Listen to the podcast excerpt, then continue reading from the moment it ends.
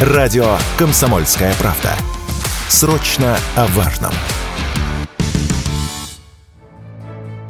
Минтранс внес изменения в проект в правила дорожного движения, которые вводят понятие «средняя скорость» и запрещает ее превышать между несколькими камерами. Так понятие средней скорости должно появиться в правилах с 1 сентября будущего года. Причем ранее называлась другая дата – 1 марта 2024. С чем связан перенос этих сроков, пока не уточняется. Нововведение должно помочь властям в борьбе с недобросовестными водителями, которые тормозят перед камерой и снова разгоняются, проехав успехов ее. В Ассоциации производителей дорожных камер такую практику автомобилистов называют эффект кенгуру. В России начали наказывать водителей за превышение средней скорости с 2013 года, причем штрафы выписывали на основании статей КОАП за превышение обычной скорости. Например, за среднее превышение на 20-40 км в час штрафовали на 500 рублей. Однако осенью 2021 года в госавтоинспекции перестали оформлять такие постановления. Поводом стала позиция Верховного суда. Автоюрист Сергей Радько в разговоре с Радио КП объяснил,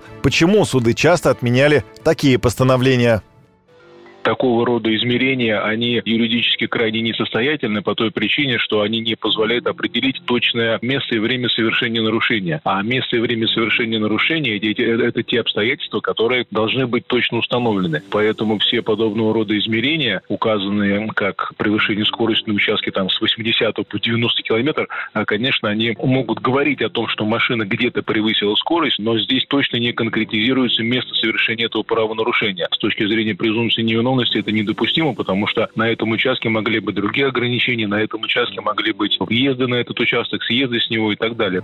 В движении «Синие ведерки» считают, что неправильно наказывать водителя за нарушение средней скорости. Вот что в эфире радио КП сказал глава организации Петр Шкуматов. Для того, чтобы начать э, штрафовать за среднюю скорость, нужно научиться штрафовать за среднюю скорость. Ну вот, допустим, вот этот мой единственный штраф, э, который я получил за езду якобы со скоростью 129 км в час на довольно протяженном участке, он на самом деле представляется мне до сих пор ложным, ошибочным. Грубо говоря, я не ехал там с такой скоростью. Когда мне пришло вот это вот письмо счастья, попал в такую странную ситуацию, когда ничего доказать я не могу. Что с моей точки зрения там случилось? Там э, сбились часы. Точное ли время было на камере 1 или на камере 2 или на обоих? Просто невозможно. Вот это абсолютно несправедливо. Насколько мне известно, ничего в этом отношении сделано не было, вообще ничего. Ни камеры не обновились, ни программное обеспечение не обновилось.